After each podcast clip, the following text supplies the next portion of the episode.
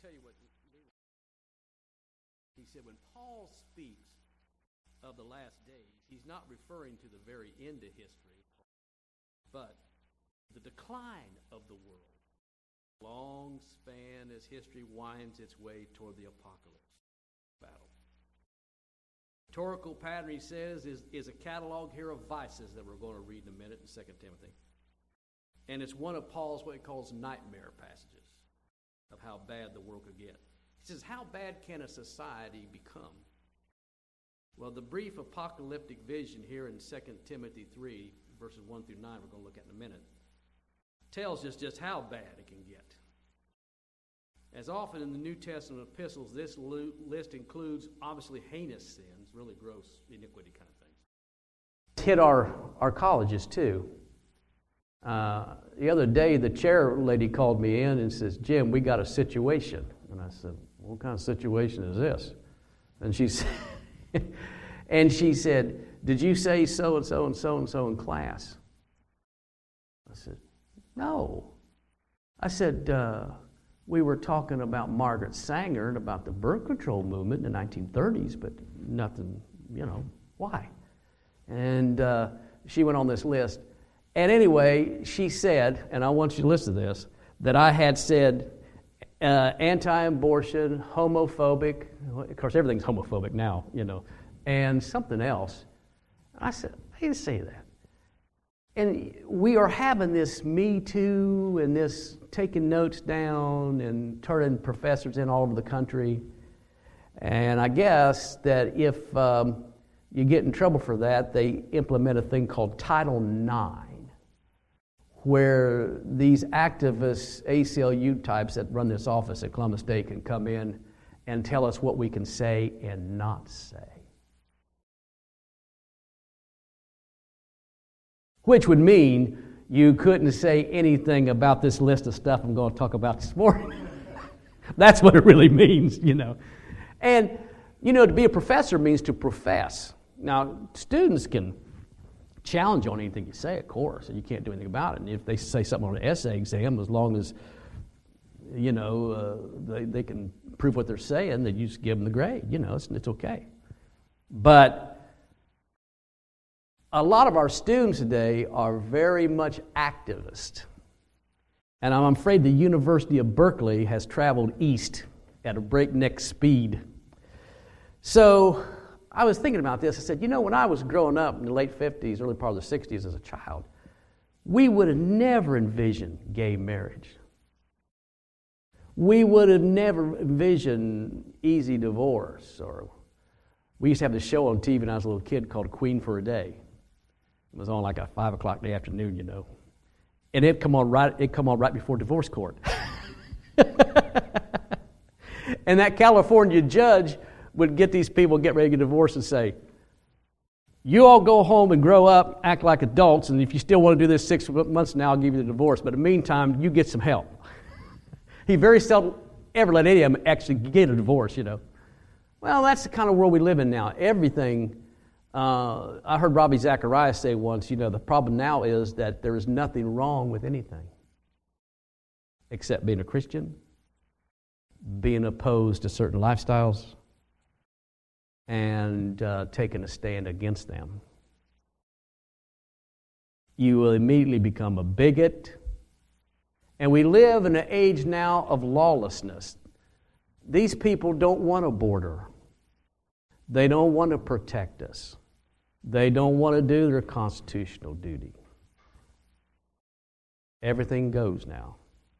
They want to turn us into France. And they're doing it at a breakneck speed. Well, this is what Paul was talking about, about the character of the last days.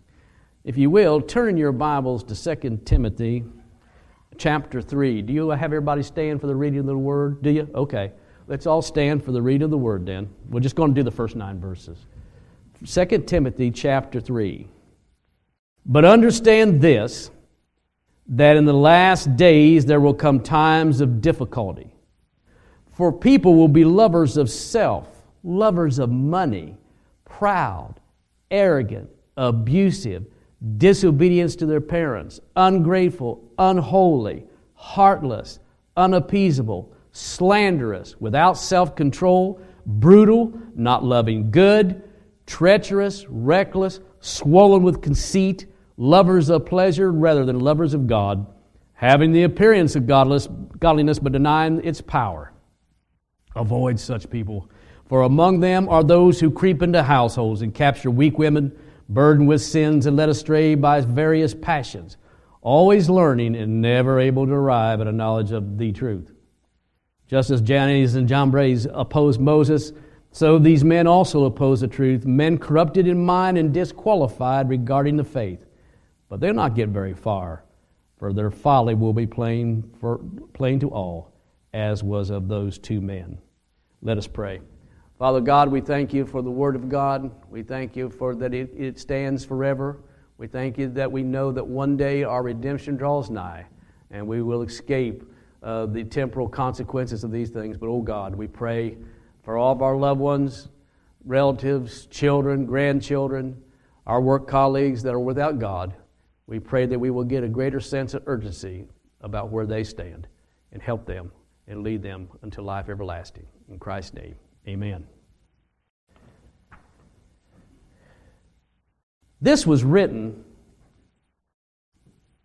and, you, and this, you're going to see how timely this is. This was written at a time when Christians were seen as enemies of the state. Okay? And the emperors of the time, Trajan and some of them that came after uh, Nero, did everything they could to persecute the Christians.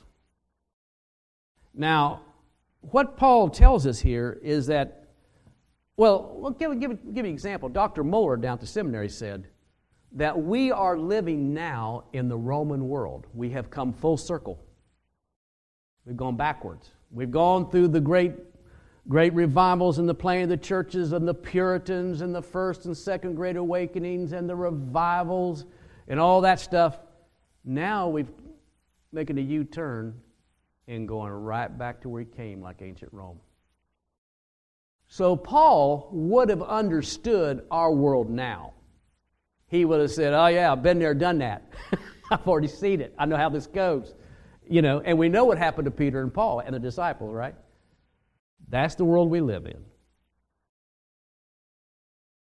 Now, here he says, number one, if you're taking notes, it would be Roman numeral one, perilous times.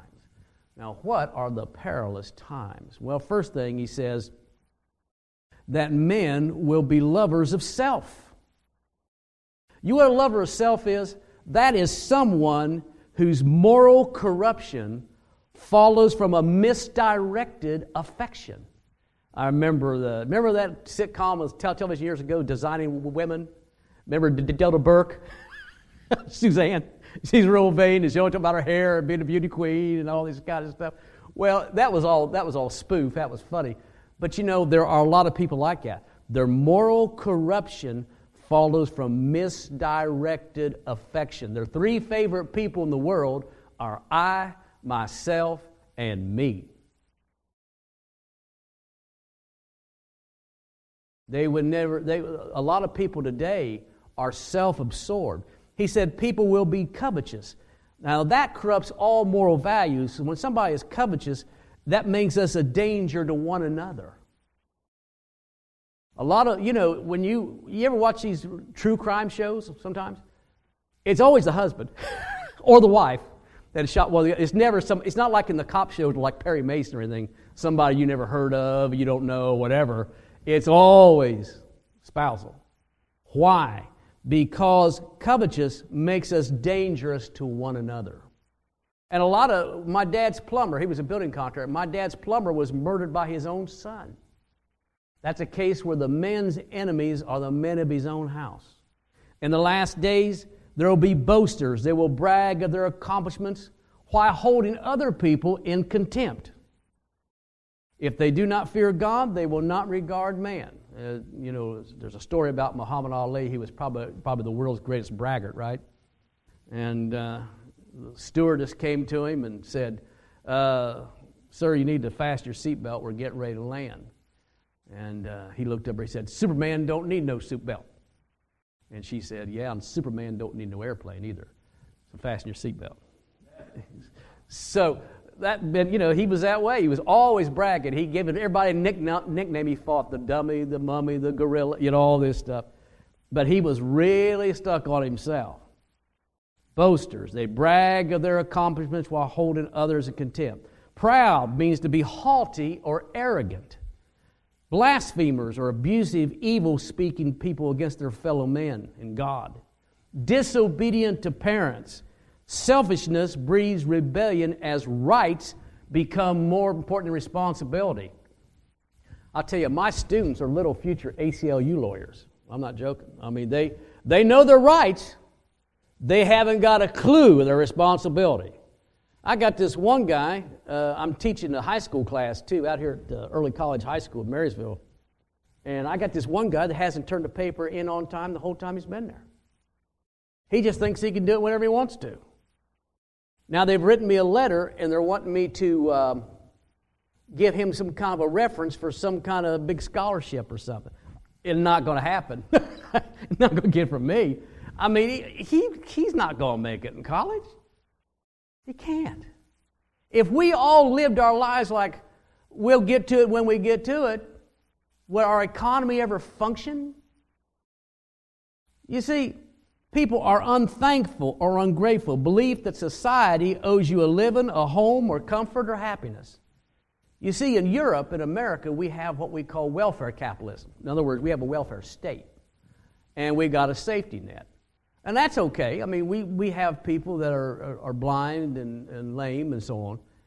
But now we've got absolutely, they call it a caravan, but it's really a horde of people coming across our border just to get those goodies.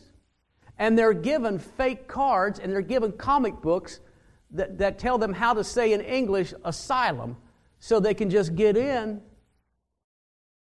and the people who are socialists, those are people who don't believe in borders and the government takes care of everything, you know. They're trying to pack them in here. We live in a time of lawlessness.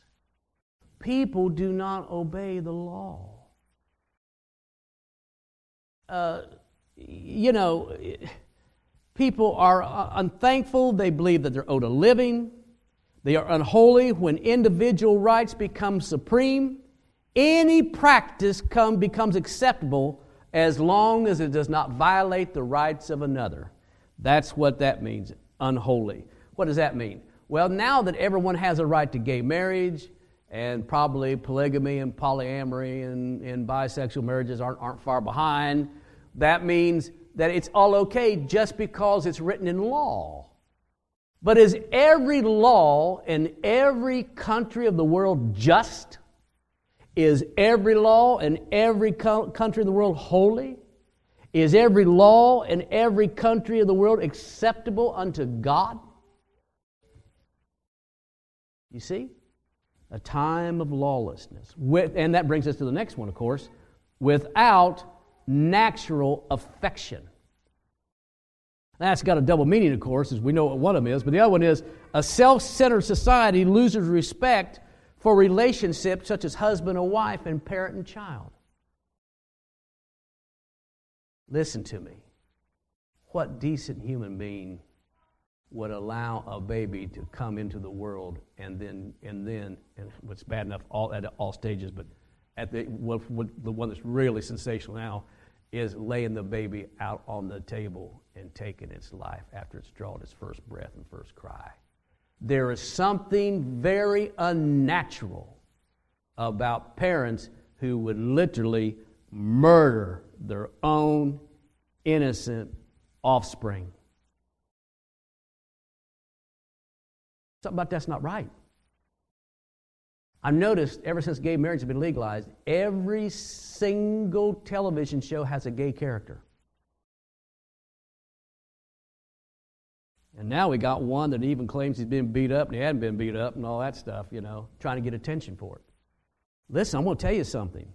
That brings us to the next one false accusers, slanderous, diaboli, which means like the devil. They are truce breakers. They admit, they admit a hostility against any truce And relationships can be sacrificed for personal gain. Incontinent without self control. Fierce, which means brutal. Despisers of those that are good. Haters of those that are righteous. You know, whenever one of these uh, people that live these alternative lifestyles get killed, it makes the news for days. But when that Baptist church in Waco was invaded and, it, all, and that pastor was killed, and when there's been several other pastors murdered, two of them have been Southern Baptists, by the way, it, it, gets, it makes the back page of the New York Times. Now, it's wrong to murder anybody, whether they're gay, straight, Christian, whatever. But the point is, it seems like the silence means they're celebrating the fact that there's about to become less of us.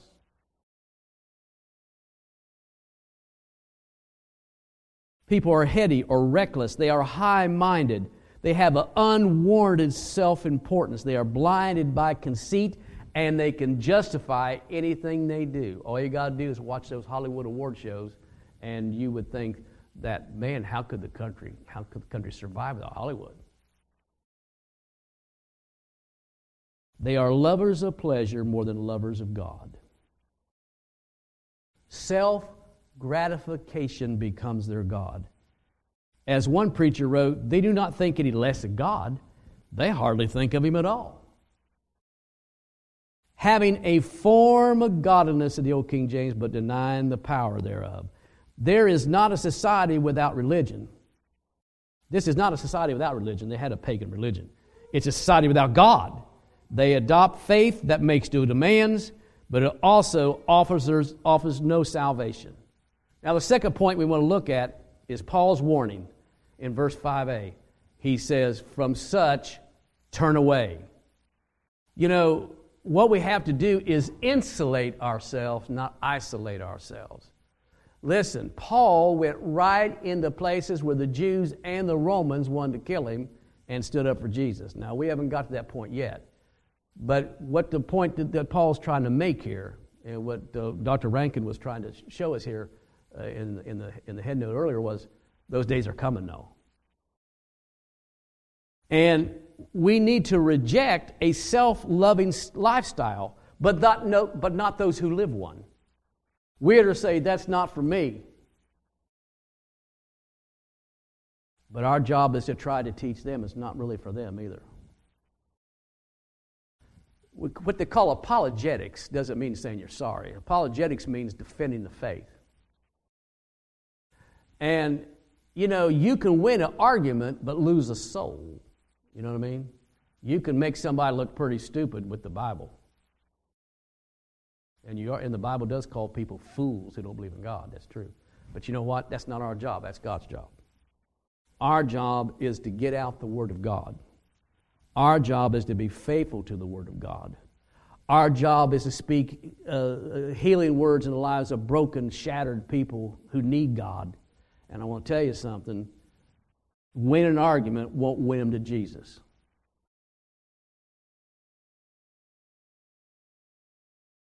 Now, Paul said, For this sort they worm their way, they tunnel by way of insidious methods, and they creep by stealth. And they are taken captives or prisoners of war by silly women, little, little women, it means, or feeble. And they are laden with sins, he said in verses 6 through 7, which mean they grasp for any solution which will give them relief. Oscar Wilde led one of the most perverse twisted lives in all of English history.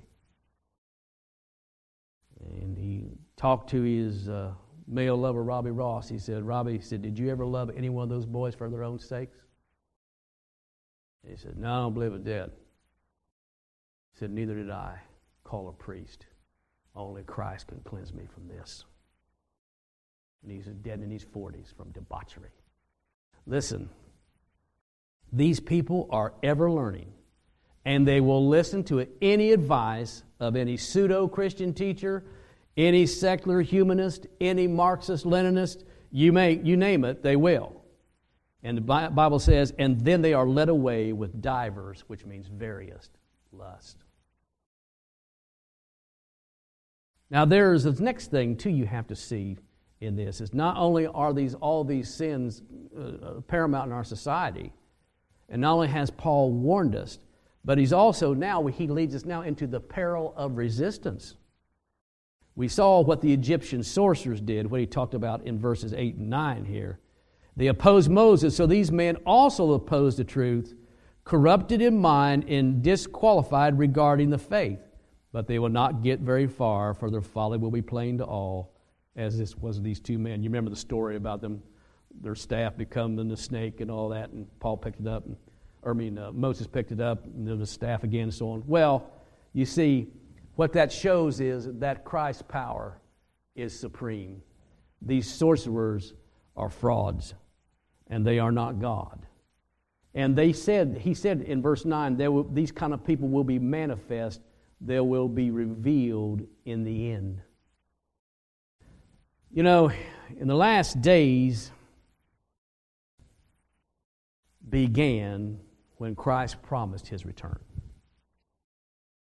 History has been in a descent.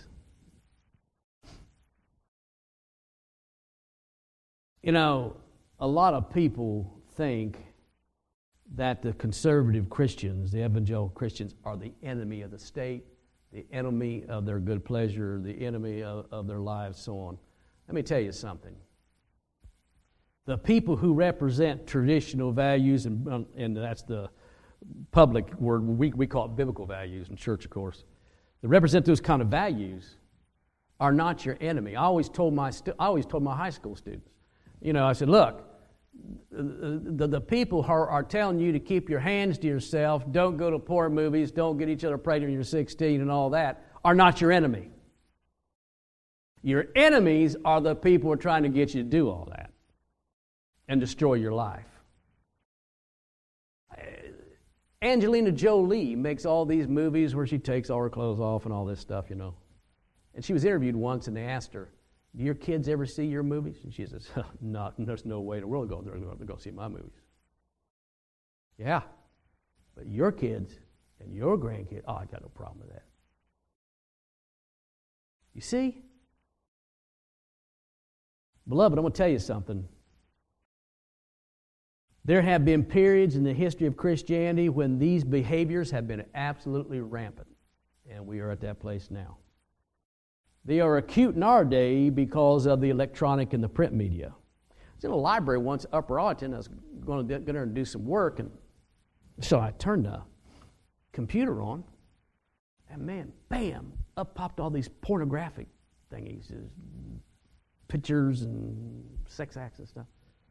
I went over and I thought, man, there's little kids in here. I, I go and told the librarian, I said, hey, I got to have some help here. I'm just trying to uh, check some stuff for a, a lecture I'm making, but I said, there's a bunch of porn on this computer.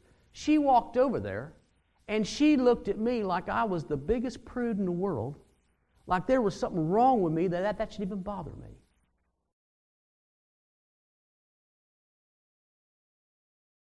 I was the one that was the nutcase, and the, you know. I thought, you've got to be kidding. How in the world did kids get this in a library? I thought they were supposed to have thingies on there to, you know, make sure they couldn't get it. I said, well, you know, that's the way, that's the way we are. And so this is acute in our day because of, of electronic and print media. Uh, went to a Promise Keepers thing in Washington, D.C., when they had that big thing on the mall that time, you know.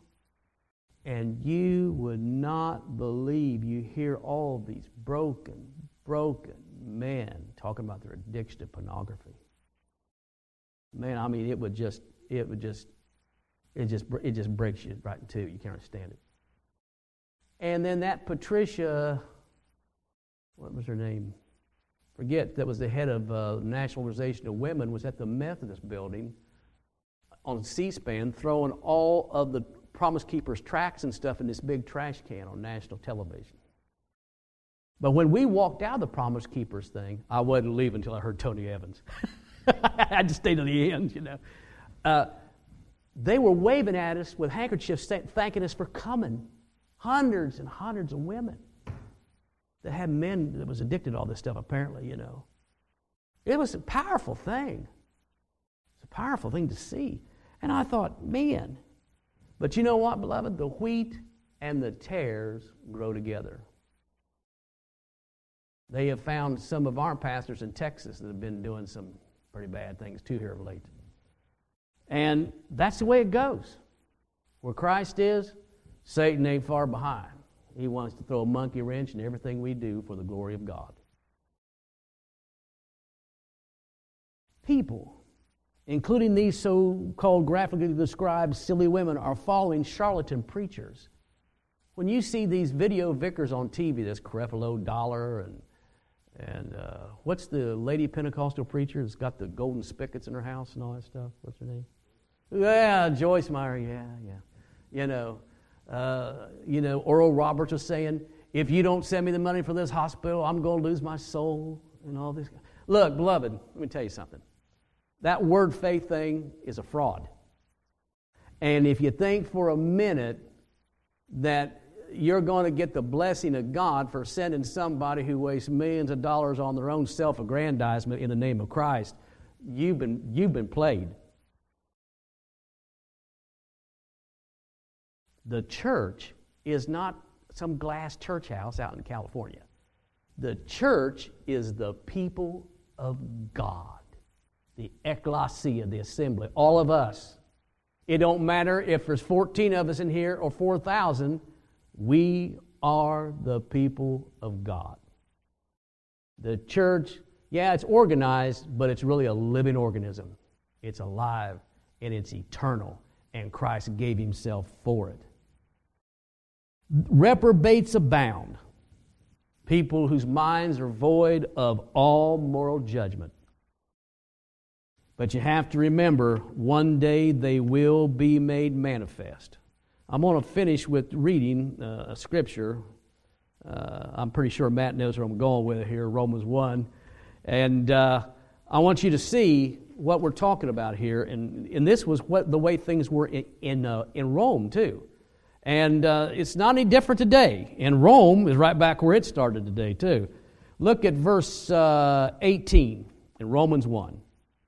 For the wrath of God is revealed from heaven against all ungodliness and unrighteousness of men, who by their unrighteousness suppress the truth.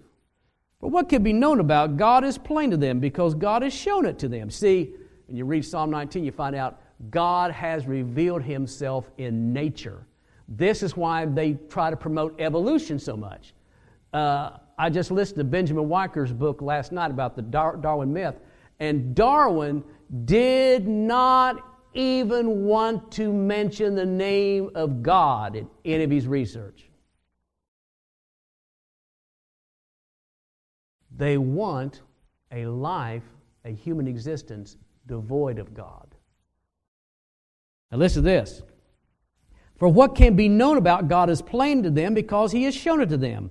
For his invisible attributes, namely his eternal power and divine nature, have been clearly perceived ever since the creation of the world and the things that have been made, so they are without excuse. For although they knew God, they did not honor him as God or give thanks to him, but they became futile and their thinking and their foolish hearts were darkened. Claiming to be wise, they became fools and exchanged the glory of the immortal God for images resembling mortal man and birds and animals and creeping things. You read Isaiah, he talks about. Now, let me get this straight. You went out and cut down this tree, and then you uh, made uh, lumber and you got your, uh, uh cooked your meal with it. You took the scrap, carved you out a little idol, put it up on your mantle, and said, This is my God. And that's basically what people do. do. Therefore, listen this now God gave them up in the lust of their hearts to impurity, to the dishonoring of the bodies among themselves, because they exchanged the truth of God for a lie, and worshiped and served the creature rather than the Creator, who is blessed forever. Amen. For this reason, God gave them up to dishonorable passions. For their women exchanged natural relations for those who are contrary to nature. And men likewise gave up natural relations with women who were consumed with passion for one another committing shameless acts with men and receiving in themselves the penalty due to their error. You know that Hollywood tried to tell us that the AIDS virus was a heterosexual thing, but it's not. And since they did not see fit to acknowledge God, they gave, God gave them up to a debased mind to do what ought not to be done. They were filled with all manner of unrighteousness, evil, covetousness, malice. They're full of envy, murder, strife, deceit, malicious. They are gossips, slanders, haters of God, insolent, haughty, boastful, inventors of evil, disobedient parents, foolish, faithless, heartless, and ruthless. Though they know God's decree that those who practice such things deserve to die, not only, not only do they do them, but they give approval to those who practice them. You see, beloved, in these last days, we find that all these sensational sins are often called by the theologians. Yeah, they're, they're part of society. And we may have loved ones and friends and children, grandchildren may be indulging in some of these things. That's true. But I want to tell you something. You and I have to be alert to the evil that abounds. When we see a teachable moment, we need to seize it. Now, all this stuff has always been with us. You know, it's always been with us. But it's going to intensify in the last days. Uh, Herbert Hoover saw the invention of television at the World's Fair and he said, You know, he said, this thing has got potential for some good stuff, but he said, unfortunately, it's also got some potential for some horrific evil too. Because now you can pipe pornography in your house and no one will see it but you and God. See what I mean? So, repeatedly, the scripture admonishes us do not be deceived. We got to strive for unity of the Spirit of God in accordance with His inerrant Word. And like Paul would say, fear not, little children, the enemies of the faith will be revealed, and Christ will be vindicated. What I'm trying to get at here today, they always tell you in, in seminary, you know, what's the, like Lee Iacocca says, keep the main thing the main thing, right? The point. And here, and here it is. What I'm trying to see, here, what I'm trying to tell you here today is this. I know this is one of the more negative messages you get stuck having to preach from time to time, but it's in the scripture, it's got to be preached. But here it is. Look. We cannot live in a bubble. I mean, cable television pretty well keeps you out of a bubble, you know. But listen to me. We have to have a sensitive spirit because people can see so many of these images and hear about so many of these things and read about so many of these things in books and whatever that after a while you get a you get a, uh, a callous on your soul about these things you know what i mean? And stuff you hear about this doesn't trouble you anymore. And it should trouble you because that means that people are dying without god when i was at southeastern seminary we had these korean guys that would walk all over the grounds all night long praying. And I was a night watchman. I had this little thing you had to do, a clock to see what, station you were at what time and stuff. And I asked Dr. Miles, the evangelism professor, I said, What do you know about Korea? He said, Oh, you saw those Korean guys, didn't you? I said, Yeah, what's up with that? He said, They're praying for America. Yeah. I guess in terms of percentage and numbers, South Korea is the most, one of the most evangelical countries in the world. And you know who is standing up against all this gay marriage stuff that the Church of England is condoning? The Anglican bishops in Africa. We live in a day, what I'm trying to get you to see here is we live in a day when Africa, South America, the global South, are going to start sending missionaries to America. You know how Brazil's always been uh, famous for sexy lingerie and dresses on women and all that stuff? Well, get this. There's been an evangelical revival in Brazil, and apparently uh, the, the, the, the uh, uh, designers are, are now designing for the Brazilian women much more modest clothes now. That's how much impact it's had. And guess what we're doing? Nudity on TV, horrible language and rap songs, you know, all this stuff. Africa and South America and Korea and the Philippines, some of these places have got more evangelical people than we got. And you know who's got the largest evangelical population in the world as far as whole numbers? Red China. A hundred million born again people in the interior of Red China. We only got 33 million in the United States. And 16 million of those are Southern Baptists. So that means we're a target. That means you aren't going to be able to shoot your way out of this. God doesn't want you to anyway. What that means is, is that we need to be ready for what is to come. And in these last days, we need to stay on our knees for our children, for our society, for our, our government, uh, so on. Because if we do not,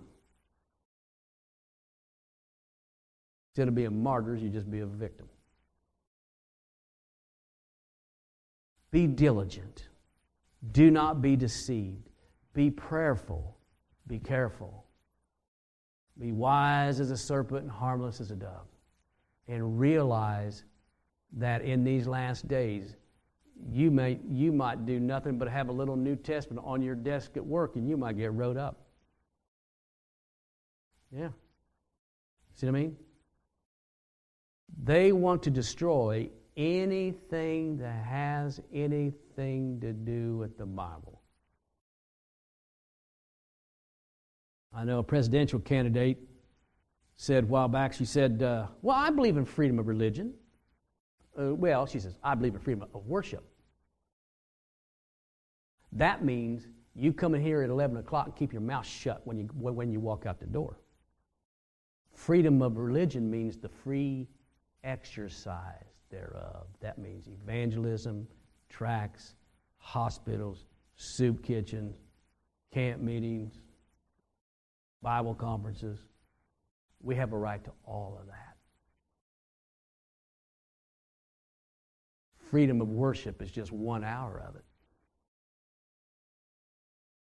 So, what I'm trying to get you to see is trying to bring an awakening to our, our people and to, to, to awaken themselves to see that we're in a, we're, in a, we're in a tough spot. But I want to tell you something. They threw the three men in, in, the fiery furnace. They didn't bend, they didn't bow, and they didn't burn. But you know what's more significant? They said, even if we do burn, we're still not going to worship your false God.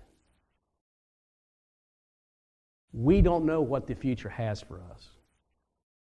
But the, but, but the moral of this story today is this, and of this sermon is this. Don't be, don't be afraid of the world. Fear God, said Solomon, and keep his commandments, for that is the whole duty of man. Don't worry about what they can do to you. Put your trust in Christ. Look up, beloved, because your redemption draws nigh. Brother Matt, do you want to close out the service today or okay